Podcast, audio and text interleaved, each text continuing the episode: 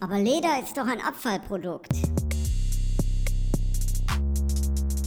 Ach ja, auch eine gerne genutzte Ausrede, weil es das Gewissen so schön beruhigt.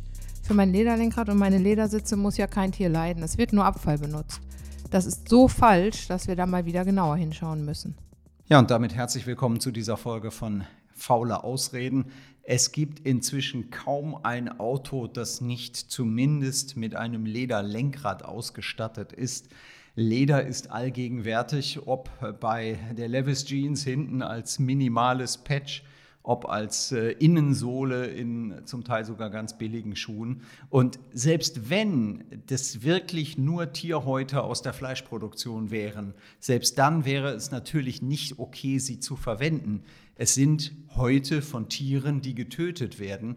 Und auch mit der Lederproduktion wird natürlich dieses Schlachten äh, noch weiter ausgereizt, es wird noch weiter äh, profitabel gemacht und so weiter. Also selbst wenn es ein Abfallprodukt wäre, wäre es natürlich ethisch nicht okay, die Haut von fühlenden Lebewesen äh, zu benutzen, um zum Beispiel ein Lenkrad zu ummanteln. Ich glaube, wer wirklich darüber nachdenkt, kann das nicht für den richtigen Weg halten.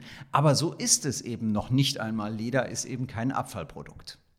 Leder wird ganz gezielt produziert und das unter schlimmsten Bedingungen für die Tiere, aber auch für die Menschen, die es herstellen müssen und die Umwelt.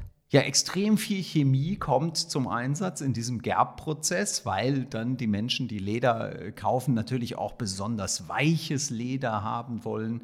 Äh, und diese Chemie verunreinigt unglaubliche Mengen von Wasser. Es wird also unglaublich viel Wasser verbraucht, gerade in Regionen der Erde, wo Trinkwasser tatsächlich sehr knapp ist. Und auch die Menschen, die zum Teil mit bloßen Händen die äh, Hautstücke durch diese Chemie-Cocktails ziehen, die leiden darunter, werden krank. Es sind oftmals Kinder, die das Leder bearbeiten, denn selbst wenn irgendwo draufsteht, Made in Germany oder äh, Made in Turkey oder so, dann heißt das nicht, dass das ursprüngliche Leder daherkommt, sondern dass es dort eben weiterverarbeitet worden ist. Und es werden tatsächlich Tiere in großer Zahl extra für die Lederproduktion geschlachtet unter Zuständen, die einfach nur schrecklich sind. Ein besonders drastisches Beispiel ist Indien, nicht nur, weil dort ein großer Teil des Leders auch für die Modeindustrie produziert wird, sondern weil in Indien Kühe auch noch heilig sind. Was tut man also? Etwa zwei Millionen Kühe pro Jahr werden über die Grenze nach Bangladesch gebracht. Aus Indien, wo sie heilig sind, nach Bangladesch, da sind sie offensichtlich dann nicht mehr so heilig, da werden sie äh, hingebracht und das unter grausamsten Bedingungen, äh, den Kühen, die zum Teil äh, große Strecken laufen müssen, aneinander gebunden, wird äh, Chilipfeffer in die Augen gerieben, damit sie weitergehen, obwohl sie schon völlig erschöpft sind.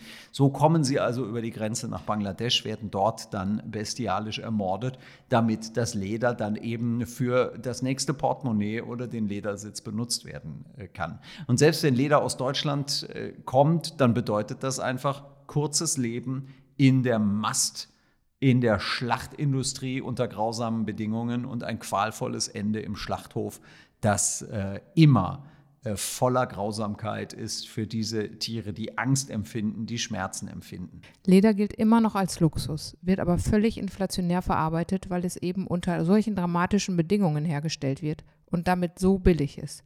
Der Film Sly, den wir auch in den Shownotes verlinken, zeigt eigentlich alles, was man wissen muss und dürfte auch den letzten Fashion-Liebhaber aus dem Sattel holen.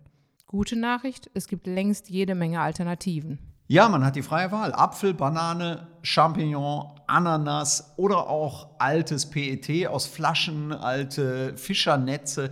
Wenn man es will, kann man das. Und es gibt tatsächlich einige Hersteller, die das schon tun. Es gibt einige Modelabels, die ähm, mit Lederalternativen arbeiten. Es gibt wunderbare Online-Stores, die Schuhe verkaufen, die äh, wunderbar aussehen, die im Grunde wertiger aussehen als Lederschuhe. Die sind dann eben aus Ananasresten gemacht und äh, sehen ganz fantastisch aus. Der ein oder andere Veganer kennt das, wenn man solche Schuhe trägt.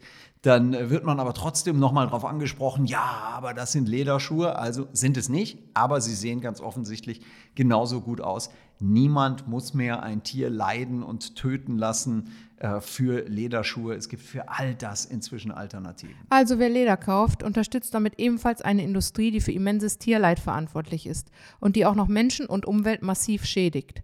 Und die Lederproduktion ist ein Bestandteil der Tierausbeutung, kein Nebenschauplatz. Wer zugehört und das kapiert hat, zieht hoffentlich den richtigen Schluss daraus, beteiligt sich nicht mehr an der Ausbeutung von Tieren. Und damit gibt es dann wieder eine Ausrede weniger, nicht vegan zu leben. Danke fürs Zuhören und bis zum nächsten Mal.